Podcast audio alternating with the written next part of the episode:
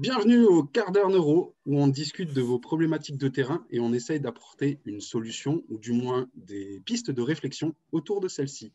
On a une petite question.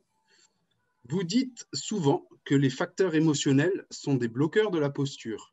Pour quelles raisons C'est une bonne question. Qui je, je, propose hein, que Adrien commence vu qu'il est spécialiste en hypnose. ouais, euh, sans même tout de suite aller dans euh, l'aspect euh, vraiment prépa mental, coaching mental et tout. déjà, si on reprend les réflexes archaïques à la base, même le développement humain, on sait que c'est chez l'enfant le fait qu'il ait un contact sensoriel qui va permettre de développer bah, des choses au niveau du cerveau, des aires, des aires entre guillemets, hein, prémotrice, motrice, et que c'est une fois que ces aires-là sont développées qu'on va venir développer tout ce qui va être euh, émotionnel. Euh, donc, déjà, l'émotion se développe avec la posture. Premier euh, constat. le deuxième constat, c'est les réflexes archaïques donc, que l'enfant développe au fur et à mesure viennent mettre en place chaque réflexe archaïque vient mettre en place des trucs différents au niveau émotionnel. Il y en a, c'est la confiance en soi, l'estime de soi, qui ne sont pas les mêmes choses. Euh, il y a le, voilà, les mises en retrait, la peur. Hein, on a le réflexe paralysie par la peur.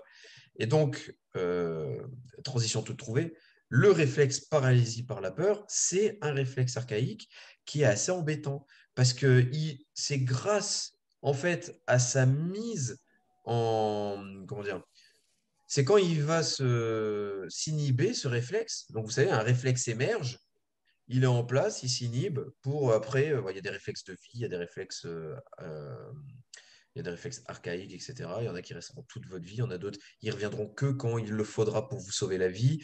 mais en gros, le réflexe paralysé par la peur, l'avantage, c'est que ben, une voiture vous fonce dessus, vous arrivez à vous mettre sur le côté. Voilà, c'est ça, réflexe paralysie par la peur.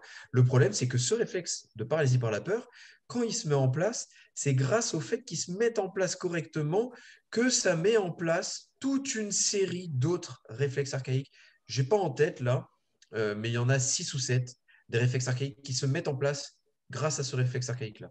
Donc, ne pas avoir intégré ce réflexe paralysie par la peur, eh ben, ça peut vous causer de gros problèmes au niveau de la posture, puisque ce sont les réflexes archaïques qui vont mettre en place votre posture. Si on prend la posturologie, la posturologie permet de rééquilibrer la posture. Les réflexes archaïques sont encore avant. C'est vraiment le euh, comment on est, comment on se fait, etc. Ça commence dans le ventre de la mère. La mère, elle bouge. On est ballotté dans tous les sens. On développe une sphère vestibulaire proprioceptive déjà euh, en amont.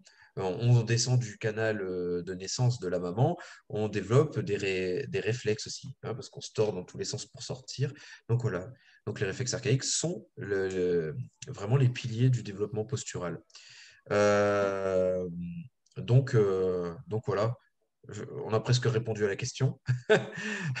Pourquoi les facteurs émotionnels? Donc là, on a parlé d'un point de vue réflexe archaïque, mise en, en action de la posture. Je ne sais pas si vous voulez encore rebondir là-dessus avant que j'aille ailleurs. Euh, Dieu sait que tu peux aller loin. Euh, déjà, on dit que les facteurs émotionnels sont des bloqueurs de la posture. Pas forcément. Ça peut aussi euh, les améliorer, l'améliorer en l'occurrence, en fonction de comment tu perçois ton, ton facteur émotionnel. Est-ce qu'il est, on va dire, négatif ou est-ce qu'il est positif, ton, facteur émotionnel? Et c'est pour ça qu'aussi, il faut faire gaffe quand tu fais un bilan postural, de prendre en compte ces facteurs émotionnels parce qu'elle peut changer ta posture quasiment immédiatement. Donc en fonction, je dis une connerie, aujourd'hui tu as un bilan, la personne elle s'est fait quitter, son père il est mort, euh, tout ça en deux jours, tu fais le bilan, ce ne sera pas le même que dans un an plus tard, alors qu'elle vient de se marier, elle vient d'avoir un enfant. Tu vois? Donc, euh, c'est aussi à prendre en compte par rapport à ça. Maintenant, euh, outre la posture, on va parler de la performance même en elle-même, tu vois, dans la performance motrice, physique, etc. etc. On va dire que ton, cerveau, il a besoin de sécurité. S'il n'est pas sécuritaire, il va être en mode survie, il va mettre des mécanismes de défense. Donc, des mécanismes de, défense, potentiellement, ça peut être une mauvaise posture, un petit peu en replié, etc. Euh, euh, toute la, la, suractivation, on va dire, du système sympathique. Mais à un moment, de manière simpliste, hein. mais du coup, je me suis perdu. Mais en gros, c'est un petit peu ça. en fait, quand de toute façon, il y a une corrélation. des études qui ont été faites entre le fait d'avoir une posture repliée et euh, en fait le le stress physique versus le stress mental, ce que ça a apporté. les personnes qui étaient dépressives étaient plus repliées. Et c'est vrai quelqu'un qui a confiance en lui. On dit souvent, il fait le, beau et tout. Il y, a, il y, a, eu des liens qui ont été faits, des études qui ont été faites. Mmh. Donc voilà. Je sais, c'est même un TEDx, un TEDx là-dessus. Comment elle s'appelle Ami Cuddy. Ami Cuddy, vous pouvez regarder le TEDx où en fait elle te parle des taux de testostérone la variation du taux de testostérone en deux minutes en fonction de la position que tu prends, on va dire. Plus euh, les, les, pecs sortis, etc. J'ai confiance en moi. VS, je m'avachis euh, dans le canapé, etc. Donc, du coup, euh, s'il y a un impact sur tout ce qui est hormonal, il y a aussi d'autres choses. Et on reparle d'hormonal. Si on reprend le podcast qu'on a fait avec Julien Pinault, qui a été un carton d'ailleurs, merci à tout le monde, on parle d'ostéocalcine qui est une hormone euh, de stress. Alors, à chaque fois que quelqu'un a stressé, ils ont remarqué qu'il y avait de l'ostéocalcine euh, qui s'était répandue. Donc, ça vient de l'os. Et on sait que cette stimulation de l'os va permettre au corps humain d'être en meilleure santé. Parce qu'il y a euh, plus de 40 acides aminés qui sont envoyés au cerveau, au corps, etc. Blablabla. Donc, en fin de compte, le stress, c'est pas que défavorable. On a besoin de stress pour évoluer.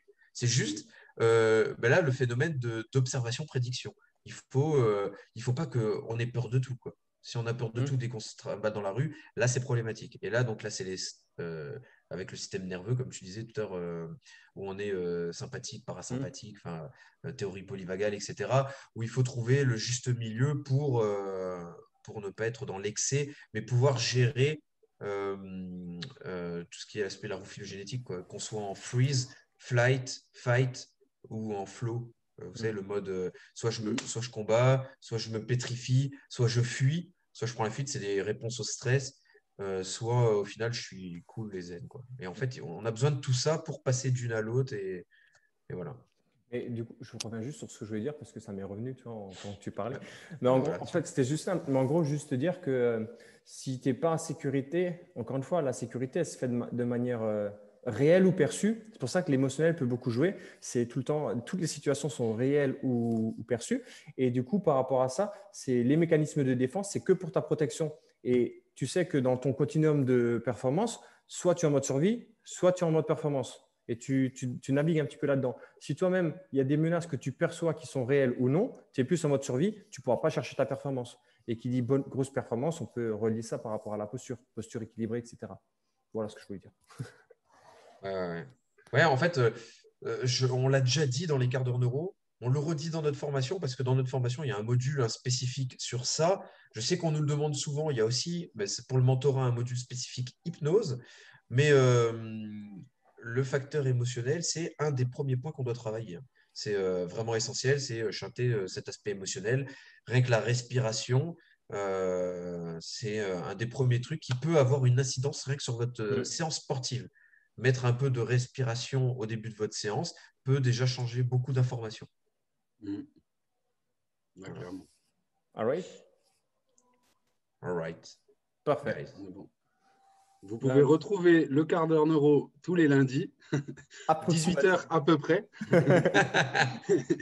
Euh, et, sinon, vous avez la pratique en lien avec ce quart d'heure neuro qui sort le mercredi. Donc, euh, rendez-vous sur Instagram, la page Labo, ou alors directement sur Facebook, la page Labo. Et vous pouvez retrouver tous les quarts d'heure neuro sur le site internet Labo RNP ou alors directement sur YouTube. À bientôt. Et, attendez, attendez, avant, juste avant de finir, gros truc, parce que vous avez peut-être remarqué, on a mis en place euh, les préinscriptions pour l'abonnement. Et l'abonnement, c'est quoi? C'est tout simplement, alors avant, on vous partageait beaucoup, enfin, trois exercices dans le quart d'heure pratique euh, gratuitement sur Facebook. Mmh. Euh, à 1.3. Et là, maintenant, en fait, on n'en partage plus qu'un euh, sur Facebook. Et euh, vraiment, les gens qui vont être dans l'abonnement vont en avoir plus, plus détaillé, etc. Avec des vidéos, on va vraiment rentrer dans le vif du sujet, on va mêler la neuro à des pratiques sportives, etc. En fait, tout ce qu'on nous demande en détaillé, vraiment plus de pratiques. Avec un programme et tout ça, des programmes neuro, etc. vraiment bien structurés. Donc euh, tout ça, vous retrouvez tout ça dans l'abonnement. Donc voilà, n'hésitez pas à nous suivre. C'est euh, voilà, c'est euh, risible le prix d'abonnement qu'on a mis, mais on voulait pouvoir vous partager quelque chose d'un peu plus qualitatif où nous, on passait plus de temps à le concevoir, mais qui permettent aussi de répondre à vos questions de tous les jours. Voilà. Pour conclure, je finirai juste, remarquez bien le jeu de mots labo, l'abonnement. Enfin, bref. Allez, ciao. À plus.